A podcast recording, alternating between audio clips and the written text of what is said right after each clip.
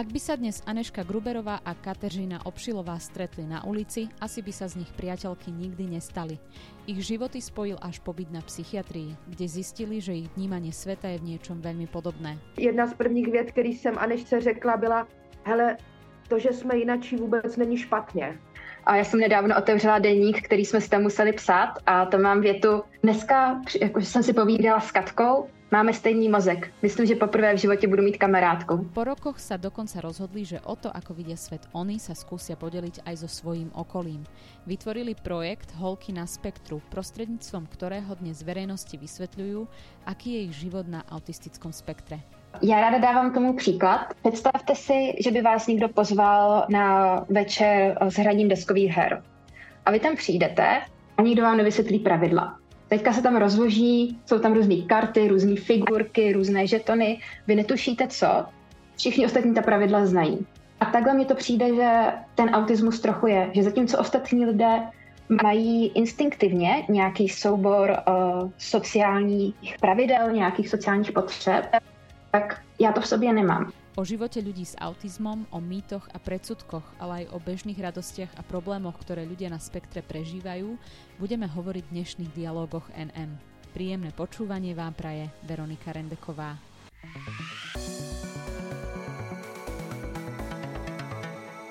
Chodíme po svete pešo, nebojíme sa hovoriť o svojich životoch s duševnou chorobou a o zážitkoch z našich ciest. Hovoria dve mladé dámy z Českej republiky, ktoré na sociálnych sieťach vystupujú ako holky na spektru. Aneška Gruberová a Katežina Obšilová sú mojimi dnešnými hostkami v podcaste Dialógy NM. Dámy, vitajte. Dobrý den. Děkujeme za pozvání. Som veľmi rada, že sa nám podarilo spojiť a musím sa priznať, že ja sama mám pred týmto rozhovorom trošku takú bázeň a možno aj preto, že sa budeme rozprávať o téme, ktorá je stále málo poznaná a pochopená aj teda v našej spoločnosti. O to som radšej, že ste tu vy a že sa budeme môcť pozrieť na to, ako vidia svet ľudia na spektre, ľudia s autizmom a trošku zblízka. Ja som vás už síce našim poslucháčom predstavila, ale možno by bolo zaujímavé, keby ste sa uh, takto v úvode predstavili aj vy sami a povedali nám, čomu sa venujete, čo najviac v živote milujete, uh, čo napríklad robíte rady a čo naopak nemáte rady, nerobíte rady. A takto rovno by som odovzdala slovo Kateřině. Tak jak už jste zmínila, jmenuji se Kateřina Obšilová, je mi 37 let, Momentálně žiju nedaleko Prahy, bydlím, bydlím v rodinném domě se svým přítelem a dvěmi psy. A vlastně to je i docela odpověď na to, co mám nejradši. Já mám asi úplně nejradši svého psa. Momentálně je 16 roků. Říká mi, že je to stará bába, jsme takový dvě důchodkyně tady u nás. Uh, mám Jack Russella a mám s ním vlastně strašně moc jako zážitků a, a bohužel je teď i období, kdy vlastně se se, se bojím, že stárne a kdo ví, jak to bude, takže si snažím užít každou chvíli, kterou společně máme. Taky si vlastně užívám i to, že poprvé v životě bydlím uh, v rodinném domě a máme zahradu. Vůbec jsem nikdy netušila, že by mě mohlo zahradničení bavit. Já jsem vždycky měla problém vůbec vypěstovat kaktus a najednou loni se mi povedlo vypěstovat slunečnici, která měla přes tři metry. Vůbec uh. nevím, jak to, jak to dělám a je vtipné, že vždycky, když Aneška přijede k nám vlastně na navštěvu, tak se hrozně diví, protože ona jako těm kytkám rozumí a, a, a říká mi, hele, ale Káčo, tohle to, to, co ti roste venku, to jsou jako bytový kytky a ty, co máš v bytě, ty jsou zase jako venkovní. Já vůbec nerozumím tomu, jak to tady funguje. tak je, je to tak, že vlastně jsem takový eh, zahradník hokus pokus a, a docela mě to baví. A funguje to? Jo, funguje, funguje. Vůbec nevím jak, ale jo, Taky vlastně s Aneškou máme společný hodně uh, cestování, na tom, jsme se, na tom jsme se shodli, hodně mě baví vlastně chodit pěšky s baťuhem, mám ráda dálkový, dálkový trasy, uh, během kterých jsem na té cestě docela dlouho sama a hodně se mi vlastně na tom líbí to, že uh, za prvý nemusím s nikým komunikovat, pokud nechci, a za druhé, že si ten výlet můžu udělat uh, naprosto podle sebe, a vlastně všechno na té cestě záleží více ne, méně na mě. Když se mhm. něco pokazí, tak je to můj problém a musím ho vyřešit, nemám to na koho svést. zároveň, když se něco povede, tak si můžu říct, jo, jsem jako dobrá, tohle jsem zvládla. A vždycky je ta výprava pro mě taková jako trošku zkouška odolnosti a toho, kdo jsem a jak dlouho se sebou vydržím. Takže to jsou, to jsou takové věci, které mě baví a taky taky, co máme s Aneškou společného, tak si myslím, že je kreativita. Já, já hodně, hodně maluju, kreslím, stříhám, lepím. Mám takový, teďka s přítelem trochu řešíme, že on je to sice rodilný dům a my tady bydlíme jako dva, dva jenom, ale vlastně už se nemáme kam pohnout, protože všude jsou moje eh, latky a lepidla a nůžky a štětce a fixy a já to vlastně všechno potřebuju, tak trochu bojujeme o prostor myslím, že žít s umělcem asi není úplně výhra. tak asi to závisí od viacerých vecí. A dostaneme sa ešte určite aj k tejto vašej záľube, k cestovaniu, pretože som si všimla, že už ste s Aneškou podnikli aj nejaké zaujímavé cesty.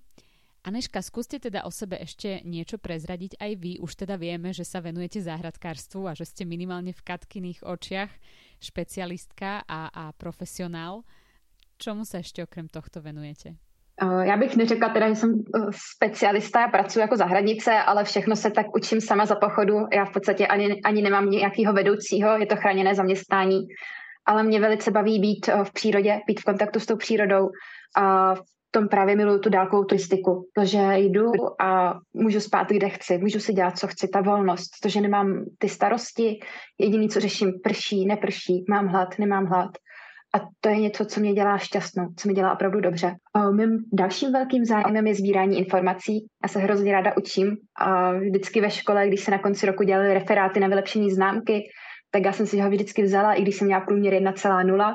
Mě to prostě bavilo a to mi zůstalo. Mám velmi ráda informace, které jsou absolutně neužitečné, jako třeba, že nejvyšší hora sluneční soustavy je na Marsu, jmenuje se Olympus, Olympus Mons. To mi asi v životě k ničemu nebude, ale Uh, velmi mě to baví. Uh, jak říkala Katka, tak taky jsem velmi kreativní, baví mě malovat a velice rada háčkuju. Uh, moje terapeutka říká, že uh, jak velkou depresi mám, se pozná podle toho, jak velkou jsem uháčkovala deku.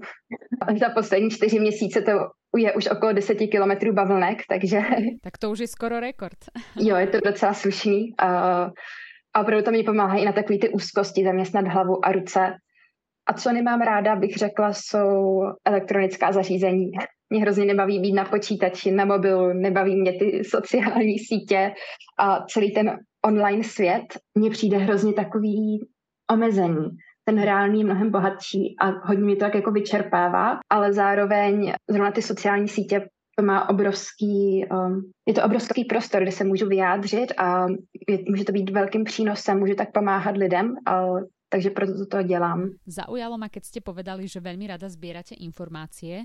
Máte nejakú konkrétnu oblasť, ktorá vás zaujíma? A kde a ako tieto informácie vyhľadávate, keď hovoríte, že s týmito technológiami sa až tak nekamarátite?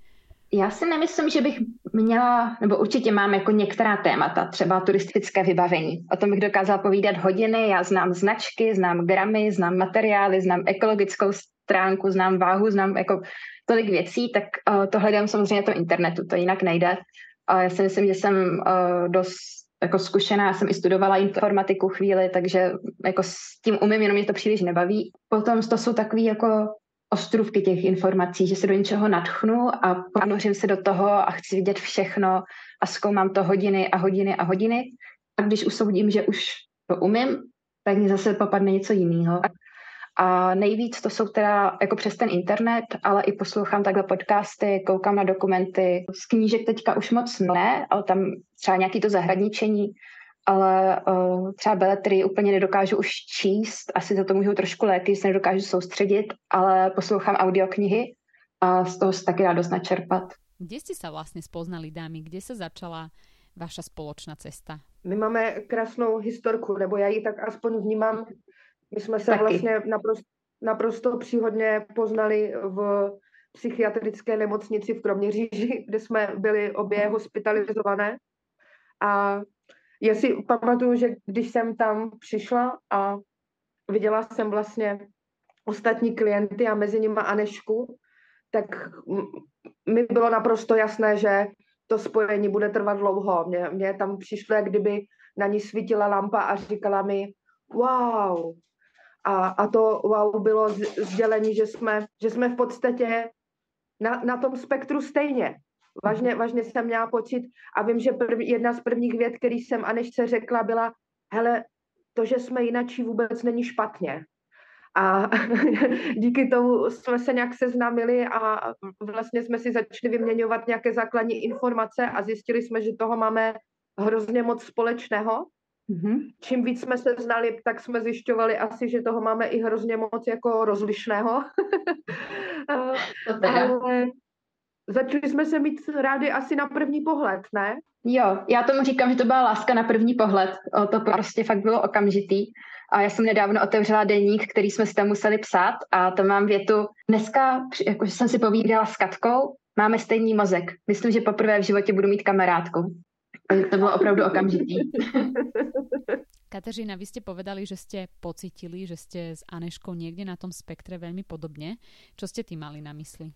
Tady musím říct, že je to čistě moje osobní zkušenost. Já nemůžu mluvit jako paušálně za, za ostatní lidi. Já vlastně ani uh, nejsem uh, oficiálně diagnostikovaná, jako že, že bych měla uh, autismus. A vlastně jsem o autismu vůbec nic ani nevěděla do té doby, než jsem potkala Anešku. A mhm. začala jsem vlastně zjišťovat, že máme spoustu věcí společných, právě v tom, že mi vadí hlasitá muzika, že vnímám trochu barvy jinak a a, a těch podobností najednou začalo být tolik, že přesně mně to přišlo, že je to člověk z mého vesmíru. Já jsem si dlouho myslela, že v tom vesmíru jsem nějak sama a že jsem divně a to divně hodně znamenalo i špatně. A ve chvíli, kdy jsem potkala Anešku, tak jsem měla velkou radost, že to někdo může mít podobně. A mhm. teprve potom jsem začala jako přemýšlet nad tím, jestli to vlastně nemůže být tím, že jsem na tom spektru někde podobně jako ona. Mm-hmm. Takže takhle a já zároveň opravdu hodně vnímám uh, i nějak uh, instinktivně a Aneška na mě takhle působí a mám asi dva nebo tři lidi v životě, který když jsem jako viděla, tak jsem okamžitě věděla, že jsou mi blízcí, milí, že nějak s nima chci být v kontaktu mm-hmm. a zároveň ve se ukázalo, že jsou eh, stejně podivný jako já ale podivný v dobrým slova smyslu. Vy jste teda, Aneška, tiež cítili, že Kateřina je ta vaša spriazněná duša? Ano, řekla bych, ale teda v některých jako částech života, v jiných částech my jsme úplně odlišní. A my jsme se bavili o tom, kdybychom se měli potkat na ulici, my se navzájem vyhneme. My jsme se spolu v životě nebavili. I co se třeba týká toho jako pohybu na tom spektru, tak s Katkou právě sdílíme tu hypersenzitivitu a tak.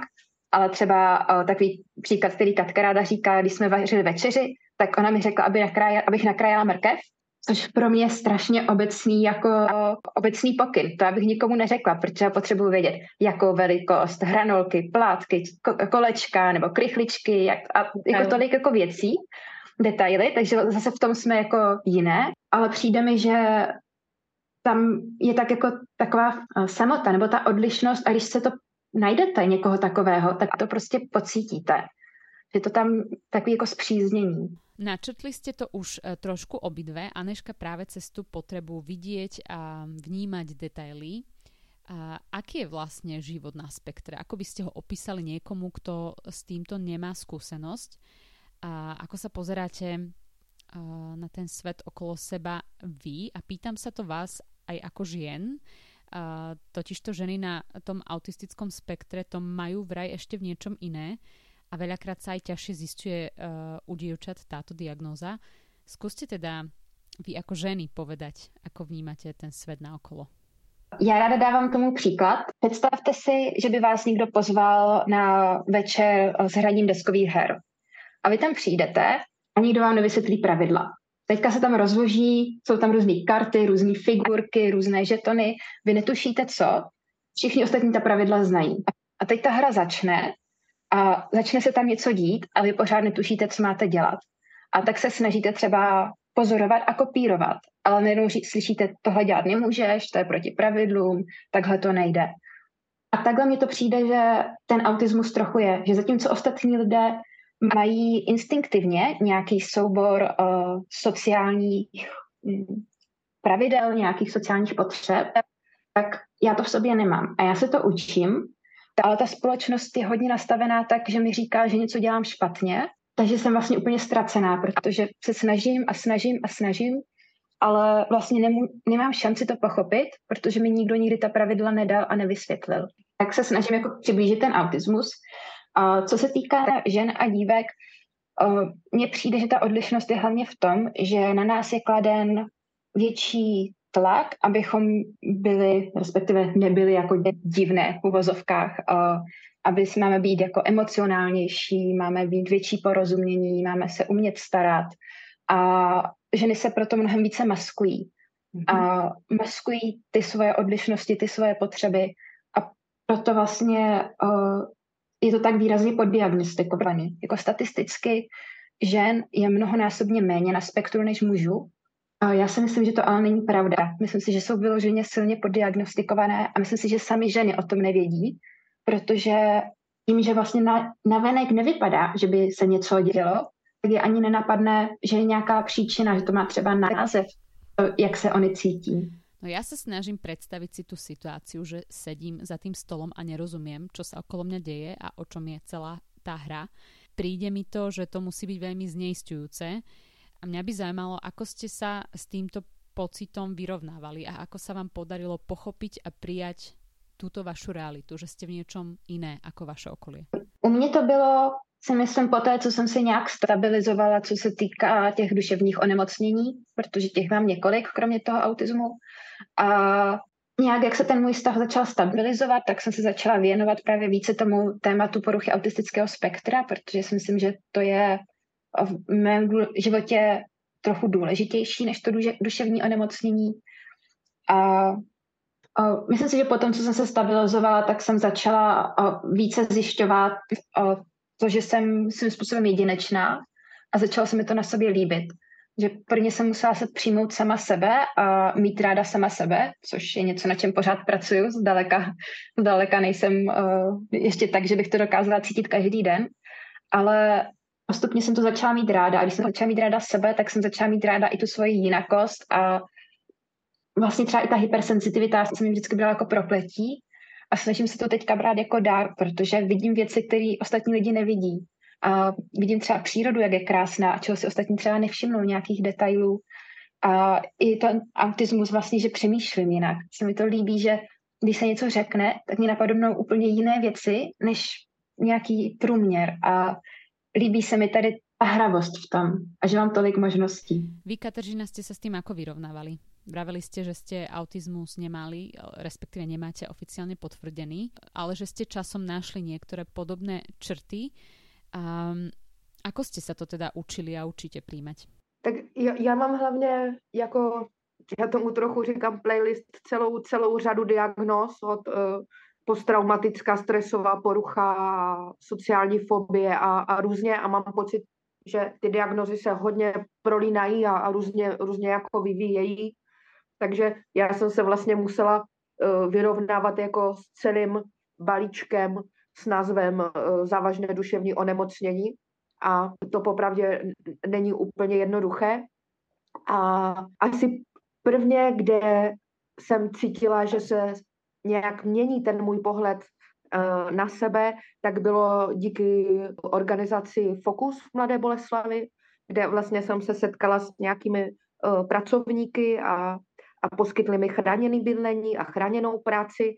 A vlastně poprvé jsem eh, od někoho slyšela, že nejsem špatně, že to, co se mi děje, není proto, že bych byla špatně, že bych byla flákač nebo že bych na ty věci kašlala, ale že je to prostě z toho důvodu, že jsem jinačí, že mám nějaké omezení, že mám u mě konkrétně i nějakou nemoc a proto je pro mě ten život uh, složitý. Ale že se na tom dá pracovat a že to můžeme zkusit postupně měnit, aby ten život pro mě byl uh, jednodušší a lepší.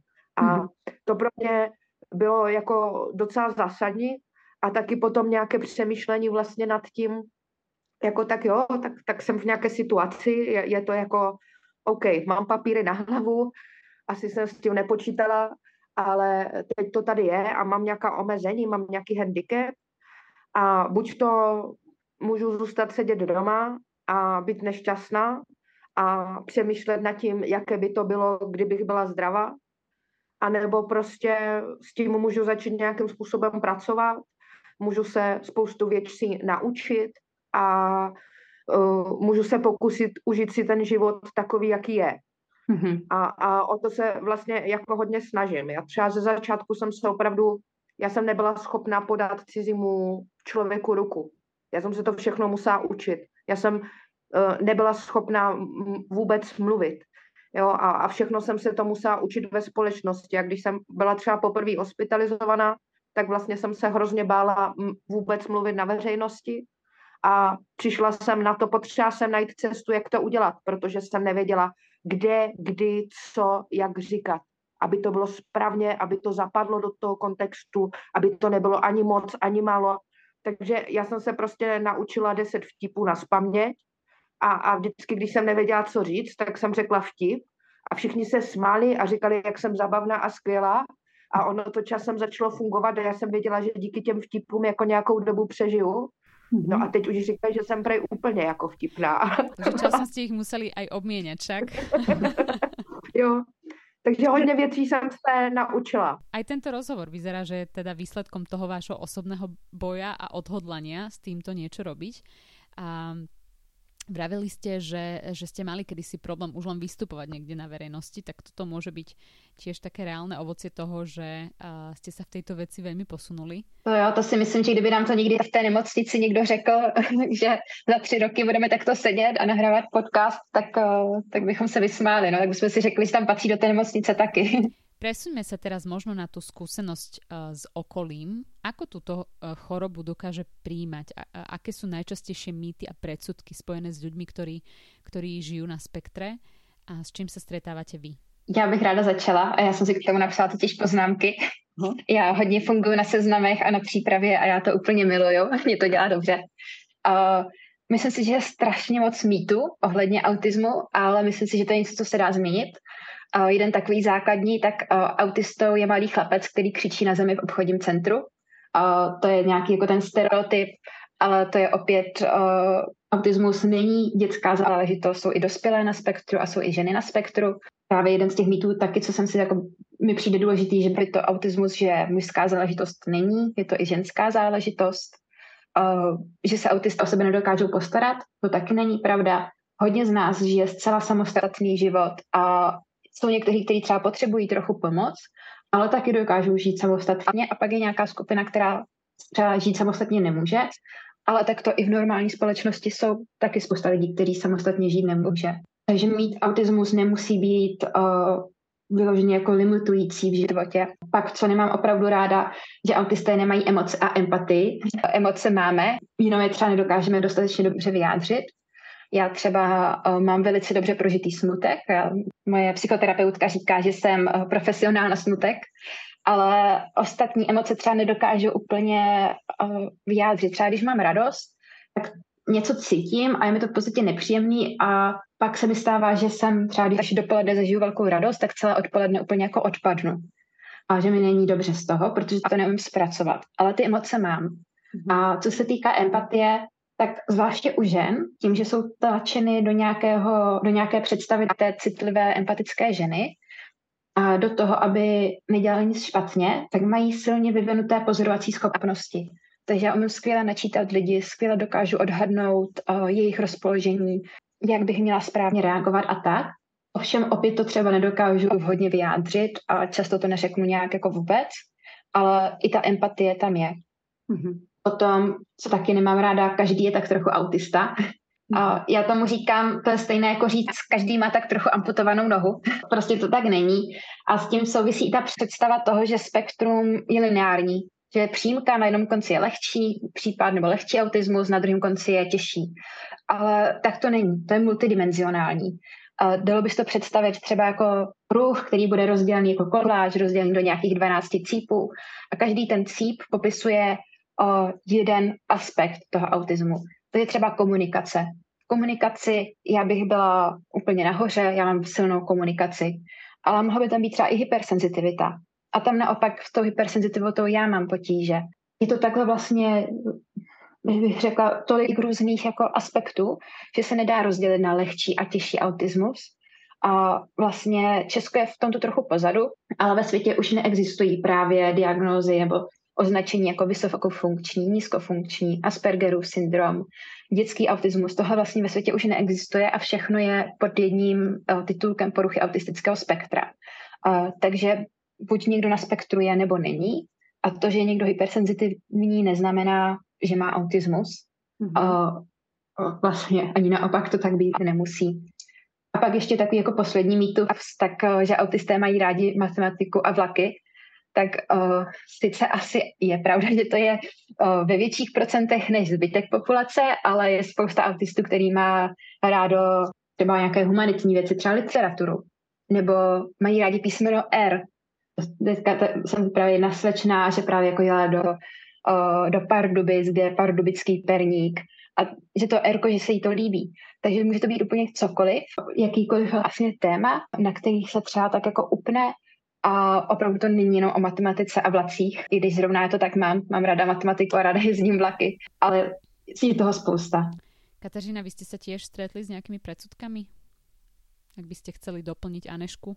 Já se s tím víceméně setkávám v oblasti toho duševního onemocnění celkově, takže nemůžu mluvit konkrétně úplně o reakce na autismus, protože já to úplně uh, takhle nerozděluju, spíš, spíš jako pír. Hodně mluvím o duševních onemocněních a, a různých uh, těchhle z těch věcech. A já vím, že co se, co se týče toho autismu, že mamka vlastně, když jsem byla malá, říkala, že jsem super chytrá, ale že jsem naprosto nepoužitelná pro život. A to si myslím, že vlastně trochu pravda je, a já myslím, že Aneška zabrala celý potenciál, takže... Aneška nám všetko podrobně vždy vysvětlí, jinak jsme to ani neočakávali.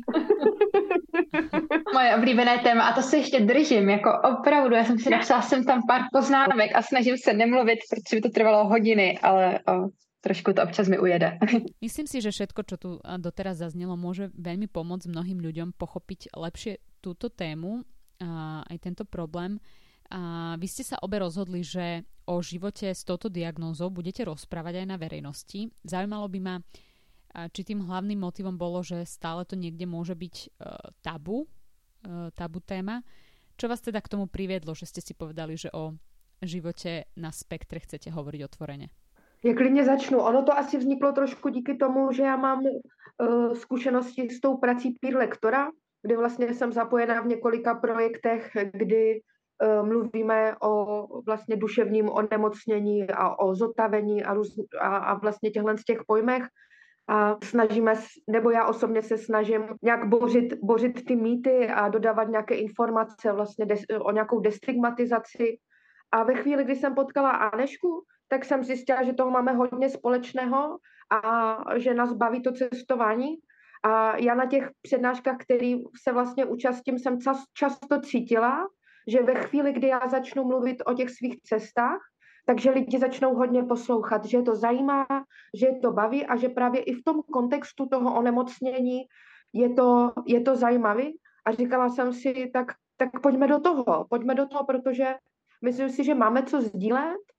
Eh, je to a na jednu stranu eh, mně se líbí, že to jde udělat zajímavě, že to nemusí být jenom o tom, jsme nemocní a tohle je špatně a tohle je špatně, ale že můžeme motivovat a inspirovat a, a zároveň občas mluvíme i o těžkých tématech, ale můžeme mluvit i o zábavných historkách, které se nám staly a hlavně mluvíme o tom, co známe. Mm-hmm. A to je super a navíc každá to vidíme trošku z jiného pohledu a i na té přednášce se snažíme o tom, že vlastně lidi vidí, že i přesto, že máme hodně společného a hodně věcí nás spojuje, tak zároveň každá to vnímáme úplně jinak a i to je hodně zajímavý. Mě, mhm. já bych ráda lidi podpořila i v tom, že jako být jinačí není vůbec špatně, naopak je to docela prostor pro to, aby ten svět byl tady jako barevnější, aby byl zajímavější, protože kdyby jsme všichni byli stejní, tak ona by to podle mě byla hrozná nuda. Mm-hmm. A já se snažím uh, nestydět za to, že některé věci mám jinak a myslím, že v tom jsem trošičku pír i v tom osobním životě, že jednoduše mluvím a dělám věci trochu jinak a doufám, že si lidi na to zvyknou a nevyhodí mě z hospody. Otázka je, s čím sa stretávate v praxi vy? Ako ľudia reagujú? Hovorili ste, že ich to teda zaujíma. Aké ďalšie reakcie eh, tak sledujete, vidíte keď hovoríte o týchto vašich zkušenostech? V podstatě v drtivé většině jsou velice pozitivní. Řekla bych, že třeba reakce na ty přednášky nás to zaskočilo, kolik, kolik lidí nám psalo a jak pozitivně se o tom vyjadřovali. A jde vidět, že lidi o to mají zájem. Zajímá je to, chtějí to slyšet, chtějí porozumět. A co se týká třeba toho mého osobního Instagramu, ne toho našeho společného, tak tím, že už tam je více těch lidí, tak sem tam se najde nějaký jako hater, nějaký prostě negativní komentář. Uh, ale v podstatě jsou takový, že mě se to vůbec jako nedotýká. Jsou, kdyby to bylo třeba se dotkli něčeho, s čím se jako potýkám, tak třeba osobního, tak mě to možná zabolelo. Ale když mi tam někdo napíše uh, něco typu, jako že můj život nikoho nezajímá, nebo abych radši skočila z mostu, tak je to něco, co mě vůbec uh, se nějak nedotýká, protože vím, že dalších 99% lidí o to má zájem. A mhm. píšou tam nádherné zprávy a komentáře takže uh, rozhodně poptávka potom je a to mi dělá radost. Vrátim sa ešte k predchádzajúcej otázke. Máte pocit, že je táto téma stále tabu, alebo sa to už v niečom mení? Já si myslím, že přímo to samotný téma tabu není, že to se mění, že v poslední jako dekádě nebo dekádách dvou se to obrovsky vzrostlo nějaký povědomí, ale přijde mi, že jsou určitá témata, a co se týká intimity, to je něco, o čem jsem neslyšela snad skoro nikoho hovořit veřejně, a přitom uh, od různých lidí na spektru, který znám, tak uh, je spousta věcí, co se v intimním životě, se kterými se potýkají a nemají vlastně s kým, s kým to sdílet, třeba koho se jako zeptat na to. Já dám třeba příklad, uh, já jsem byla ve tři roky ve vztahu, měla jsem dny, kdy jsem prostě nechtěla, aby se mě ten přítel dotkl. Vůbec, ani pohladil po ruce vůbec. A jindy jsem měla dny, kdy jsem naopak vyžadovala hodně toho fyzického kontaktu, nebo třeba o, přijde mi, přišlo mi odporný o, po něm použít příbory, a přišlo mi to prostě hnusný, a to stejně třeba pusu, tak jenom takovou tu jako suchou, ale prostě jak by se tam měl zapojit, já nevím, rty, jazyk, tak mi přijde prostě nechutný. Mhm. A to jsou věci, o kterých se jako nemluví, protože tam je takový jako stud. A co si myslím, že o čem se nemluví a co je zásadní, tak je to propojení s duševním onemocněním. Já znám minimum lidí, kteří jsou na spektru a neberou antidepresiva. Proč to tak je? Proč jsou lidé na spektru duševně nemocní? Teď jsem četla výzkum, že dospělí na spektru mají osmkrát vyšší pravděpodobnost, že spáchají sebevraždu. A tyhle ty otázky mi přijde, že zatím nikdo neotevřel. Toto je tiež určite veľká téma a súvisí nielen asi s ľuďmi na spektre, ale vôbec s dnešnou mladou generáciou, ktorá často rieši rôzne problémy toho psychického rázu. Máte v súvislosti s týmto vy sami nejakú víziu, ako by ste chceli uh, možno uchopiť tento problém, čomu by ste sa v rámci tej osvety chceli ešte venovať a ako by ste chceli druhým pomáhať zodpovedať si různé citlivé otázky? Já už to vlastně ve své podstatě pár let dělám. že chodíme, chodím i na školy a máme tam program třeba Bláznično a kde se mluví o duševním onemocnění a, a jsem zapojena do několika jako projektů a baví mě to a hlavně mě baví to, že můžu cílit na mladé lidi. Já si myslím, že, důle, že právě to co, to, co já bych chtěla a to, co se mi na holkách na spektru líbí, je právě to, že za prvý spojíme jako veškerý to na spektrum a duševní onemocnění a možná je nějakou jinakost, možná je nějakou jako škálu. Nemusí to být nutně, že někdo je nemocný, někdo je zdravý. Mně je vlastně docela jedno, co má ten člověk v papírech. Ale hmm. pokud se cítí nějak jinak, tak se, se mi, eh, bych strašně chtěla předat to, že vlastně to není, není špatně, že s tím jde fungovat a že jsou i různé nástroje a různé zkušenosti, jak na tom pracovat a že vlastně člověk se vyvíjí. Jo, já už to taky trošičku vidím z toho pohledu, že už mi není 20 a s tou diagnozou bojuju už nějakých 12-13 let a i sama u sebe vidím, že se to různě vyvíjí, různě mění a že to není definitivní, že neznamená, že když uh, nás někdo diagnostikuje nebo řekne, ty máš tohle a ty máš tohle a ty máš tohle takže to je jako nějaký verdikt, který nutně platí a který už takhle budu celý život. Mm-hmm. Tak, uh, tak já to vůbec nemám a to je možná to, co se snažím i předat. Jako jo, tak, tak jako nějaký obtíže tady jsou, v něčem to je pro mě složitější, ale jiní lidi to zase mají složitější v trochu v něčem jiným a je to hrozně o mně, jak se k tomu životu postavím a e, jak s tím budu pracovat. Mm-hmm. Jestli se rozhodnu s tím něco udělat, nebo jednoduše budu se jenom plácat v mlze a budu prostě smutná, že to mám jinak. No. Mm-hmm. Já se hodně bych chtěla podpořit. A právě jako co se týče nějaké naší holky na spektru budoucnosti, mě by se strašně líbilo, kdyby jsme to mohli třeba právě dělat na těch školách. Jo. Nebo, nebo i v různých dětských domovech a, a podobných, uh, podobných organizacích. Problém momentálně je spíš teďka v tom, že my jsme si to vlastně celé udělali sami, celý ten program stránky a uh, my asi ani jedna nejsme úplně nějací manažeři nebo takhle. A my jsme závislí na tom, co dostaneme na dobrovolným stupným. Jo. Hmm. Takže mě by se strašně líbilo, kdyby bylo možné udělat nějaký grant. Ten grant by nám vlastně jako nějak zajistil to, aby my jsme to mohli finančně utáhnout, aby jsme to nedělali šul nul a potom to nabídnout vlastně těm eh, vzdělávacím a různým institutům a hlavně zacílit to na ty mladí lidi. Takže mhm. si myslím, že to je docela důležitý. Mm-hmm. Stretávate sa s tým, že vás rôzne inštitúcie volajú a chcú počuť niekoho hovoriť o tejto téme, alebo je to skôr o tom, že si sami hľadáte ten priestor? Ty naše dosavadní přednášky jsme si v podstatě tak nějak domlouvali sami, nebo to bylo i přes uh, Katčiny známosti, která má právě, které má z, uh, z toho pírování. A teďka už se nám stává, že sem tam si nás, nám někdo ozve ale zatím, jak Katka říkala, říkala, ani jiné nejsme manažerky a zatím se úplně Teď máme takovou jako pauzu. V podstatě v plány byly, že na jaro domluvíme další přednášky, ale zatím jsme se k tomu úplně nedostali. Ale třeba jedna z těch přednášek tak byla na Vysoké škole v Výhlavě. Tam to vlastně taky domlouvala Katka. A to mně přijde taky super, že ty studenty ovlivňovat, aby ti, co studují třeba tu psychologii nebo psychiatrii, aby měli možnost přijít do kontaktu s reálnými lidmi, ne s nějakou knížkou, ne s učebnicí, ne s manuál, manuálem, protože myslím si, že žádný manuál nedá tako, nepředá to, co může předat člověk, který si to sám zažil, nebo který se s tím sám potýká. A tím třeba i souvisí to taky jako můj sen, tak třeba přednášet v tom na psychiatrické konferenci nějaké, že ono jich je hodně, ale když se dívám na program, tak všude jsou samí lékaři, profesoři, docenti, studovaní lidé a myslím si, že by bylo fajn, kdyby tam byl i někdo, kdo zastupuje tu skupinu, kterou, které se oni věnují. Protože zatím to je jako o nás bez nás. Mm-hmm. Ale proč se nikdo nezeptá nás, to si myslím, že je důležité. Čo by pomohlo zase na Margo ľudí, ktorí nevedia, ako sa v prítomnosti človeka s autizmom správať? Vedeli by ste sa podeliť o nejaké rady, ako by mohli ľudia pristupovať e, k tým e, ľuďom na spektre, čoho by sa napríklad mohli vyvarovať? Já si myslím, že je trochu utopie myslet si, že by se nám někdy společnost přizpůsobila. Příklad, který ráda dávám, já nesnáším e, zvuk, když se zavírají dveře tramvají nebo vlaků. A že jako fyzicky mi z toho je zle, fakt to nesnáším.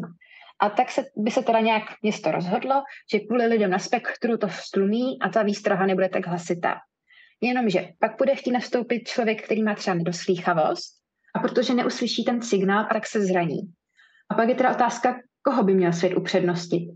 Takže myslím si, že nepůjde úplně se jako přizpůsobovat. Naopak já se můžu přizpůsobit uh, třeba v tom, že budu mít sluchátka na ochranu uh, sluchu, abych jako protihluková nebo špunty do uší, aby mě to nebolelo. A potom si myslím, že je důležité mít otevřený mysl, otevřenou mysl, což jako respekt nebo nějakou toleranci a nebát se zeptat. Je spoustu třeba nemocí, o kterých já nemám tušení a kdybych třeba jsem nikdy nepotkala nikoho, kdo má cystickou fibrozu, teďka bych někoho takového potkala a on by navrhl, že spolu půjdeme na procházku. A teďka mě by v hlavě začaly vyskakovat, jak můžu jít rychle, co pro něj znamená procházka, je kilometr v pohodě, jak je na tom s dýcháním. To nejlepší, co můžu dělat, je prostě říct, hele, nikdy jsem se s tímto nesetkala, měla bych pár otázek, je to v pohodě, a jednoduše se zeptat, tak to se to téma otevře. Není potřeba tam potom mít nějaké nepříjemnosti, nějaký strach nebo stres a jednoduše v tom být otevřený. Mm-hmm. Kateřina, vy byste chceli k tomu něco doplnit? Já, já s tím plně souhlasím a vlastně na to asi i navážu mě hodně napadá slovo kompromis, jako uh, v rámci toho, že každý jsme jako nějaký a potom to vlastně vykomunikovat, říct, hele, já mám problém s tímhle a s tímhle a, a jak to máš ty a jak to můžeme udělat společně, aby nám v tom vlastně oběma bylo dobře a můžeme se vlastně navzájem nějakým způsobem přizpůsobit. A, mhm. a, a ta komunikace je hrozně jako, jako důležitá. Ale zároveň si myslím, že celkově v oblasti toho duševního onemocnění je hodně důležitý nějaký i nadhled a, a respekt a nějaké porozumění a být k sobě jako navzájem prostě lidští. Mm-hmm. A, a vlastně kolikrát není potřeba říkat, já mám tuhle a tuhle poruchu a proto nemůžu tohle a tohle, ale říct jednoduše, hele, já to cítím trochu jinak a, a nebát se to říct a nebát se říct si i o pomoc. Prostě ta komunikace je fakt podle mě hodně, hodně, hodně důležitá a hm. může se tím předejít spoustu, spoustu věcem, který vznikají. Čas nám neúprostne letí, ale ja by som sa predsa len ešte chcela vrátiť eh, k tej vašej spoločnej záľube, k vašim cestám. Čo všetko ste už stihli zažiť a čo vám toto spoločné cestovanie vlastne dáva? My vlastně jako spolu jsme byli na jedné cestě, to možná si Katka pak bude chtít zmínit. Máme plány. Já ti do toho skočím. To totiž není úplně pravda. My jsme spolu byli v Lázních, pak jsme spolu byli ve Slovinsku na Dovče a pak jsme spolu byli na jedné cestě. Jo? To je zapomínáš na všechno, co máme za sebou. Pardon. Tady jde vidět hezky to vnímání, jak máme s Katkou jinak, že pro mě je cesta jako ten, vyloženě ta dálková turistika, ale je pravda, jako že věcí máme spolu hodně no, za sebou, hodně jsme si toho už myslím zažili, že byli jsme i třeba na víkendu, jsme si jen tak na víkend jsme si zajeli do kempu, do Žďáru nad Sázovou a tak. To se týká jako toho společného chození, k tomu ještě tak nějak musíme dospět, ale plány máme a myslím si, že to bude docela zajímavý se nějak sladit ty naše režimy, protože ani jedna nejsme zvyklá chodit s někým a obě dvě jsme individualistky a obě dvě máme rady svůj klid a svůj režim a svoje potřeby. Ale myslím si, že jednou to nějak dopadne a máme se rádi, takže, takže to nějak dáme dohromady. A jinak dřív ještě, než jsme se s Katkou poznali, tak já, já jsem šla třeba pouť do Santiago de Compostela, svatojakubskou pouť. To byla moje úplně první cesta a to bych taky o tom dokázala mluvit hodiny, ale vím, že už nemůžu. A potom jsem šla třeba cestu hrdinu SNP na Slovensku. To byla velmi krásná. Ta, tam jsem si ochutnala takovou tu pravou trošku dálkou turistiku. Na tom Slovensku jsem i několik dnů třeba nepotkala žádného člověka, a mám plánů hodně a já jsem tehdy nedošla, takže mám v plánu dojít tu druhou půlku té cesty a ráda bych jela na Nový Zéland a prošla tam ty ostrovy a láká mě hrozně moc Aljaška. A hrozně mě to láká ten sever, Skandinávie, sníh, zima, šedivo. A, takže plánů mám hodně. Dúfam teda, Aneška, že sa potom s tými splnenými snami a plánmi podelíte aj s nami, aspoň v nejakých útržkoch. Ja inak pre posluchačov poviem, že vás môžu sledovať aj na Instagramovom profile Autiska na cestách. A čo vy, Kateřina, tiež vás čakají nějaké plány? Jsem na tom jako Aneška, plánu mám, plánu mám spoustu. Ještě jsem se chtěla zmínit, že vlastně my jsme s Aneškou obě velký individualistky a rádi chodíme sami. V tom je to kouzlo, v tom, že chodíme sami. Ale právě v rámci toho projektu Holky na spektru jsem trochu tlačila na to, říká Aneško, tak bychom mohli taky jít někam spolu, že jo? když už teda jsme jako společně, tak jsme podnikli výpravu do Rychlebských hor a tam se právě ukázalo, že já jsem strašně ráda za to, že jsme kamarádky a že jsme kamarádky zůstaly, protože tam byla spousta momentů, které byly trochu na hraně. A, a právě byly na hraně jenom z toho důvodu, že my jsme každá úplně jinačí a Aneška šla a líbily se jí ty výhledy a tak a já jsem, já jsem měsíc předtím byla prostě v Dolomitech, kde ty výhledy jsou bohužel trochu jako jiný než v těch rychlebkách, takže mě to nějak jako nenadchlo. A pak se jí ptám, jako kdy bude nějaká první hospoda a nežka, že hospody na té terase nejsou. A já se úplně říká, ale je to za výlet. Takže jsme se, jsme se hodně, hodně rozešli a bylo tam spousta takových věcí, na které se musíme vlastně připravit a než spolu vyrazíme, tak musíme udělat ten kompromis, aby jsme tam obě dvě měli něco svýho. A, a komunikovat. A komunikovat, ano, komunikovat. A co se týče mých plánů, uh, já momentálně mám před sebou uh, super plán, protože já v tomhle tom období teďka zima se mi to zdraví hodně zhoršuje a, a, a, jde hodně dolů. Je to každý rok stejný. Myslím si, že je to nějaká sezonní deprese nebo něco podobného. Povedlo se mi našetřit nějaký peníze a jedu 10. ledna odlítám na dva měsíce na Tenerife, takže pojedu hezky Eh, k oceánu a hrozně se těším, no, že si tu zimu zkrátím. Vždycky, když už je mi teďka tady jako mizerně a nějak to na mě padá a tma a zima a tohle, tak si říkám, hubní doplavek, hubní doplavek, za chvíli tam budeš, tak eh, se hodně těším. Tak to znie ako obrovské dobrodružstvo. Budem vám držať palce, aby vám prinieslo len veľa pozitívnych skúseností. Dámy, úplne na záver máte ešte priestor a prihovoriť sa aj ľuďom, uh, možno teda aj tým mladým ženám, dievčatám, ktoré sa tiež nachádzajú na spektre, na autistickom spektre a možno majú obavy hovoriť o tom tak otvorene ako vy, komunikovať s tým svojim okolím a vysvetľovať mu, o čo ide. Čo by ste im odkázali, ako by sa k tomuto uh, problému, alebo teda vůbec k této realitě mohli postavit? Já bych se v tom asi zeptala, čeho, z čeho se jako bojí, z čeho, jakýho důvodu třeba tam je potíž o tom mluvit. Já bych jako typovala, že to je třeba nějaká jako nedůvěra, nesouhlas, zesměšnění. To mi dobrý si uvědomit, že to není můj problém, ale toho člověka, člověka který, to, který se tak jako ke mně chová. Když začnu třeba mluvit o té poruše autistického spektra a ta druhá osoba mi začne říkat právě věci typu, jako tohle mám taky a příliš se pozoruješ, není to můj problém, já jsem v pořádku, já jsem správně a tohle je nastavení jeho mysli. Najít si vlastně tu jistotu sám v sobě, že já jsem dobře, jsem v pořádku a to, že mám odlišnost, že mám jiné potřeby než ostatní, je taky v pořádku a není na tom nic špatně. Mm-hmm. Kateřina? Jo, já to vnímám hodně podobně. Vlastně přijít na to, kdo jsem a spíš než nad tím, proč takový jsem, přemýšlet nad tím, jaký chci být a tam nějakým způsobem směřovat.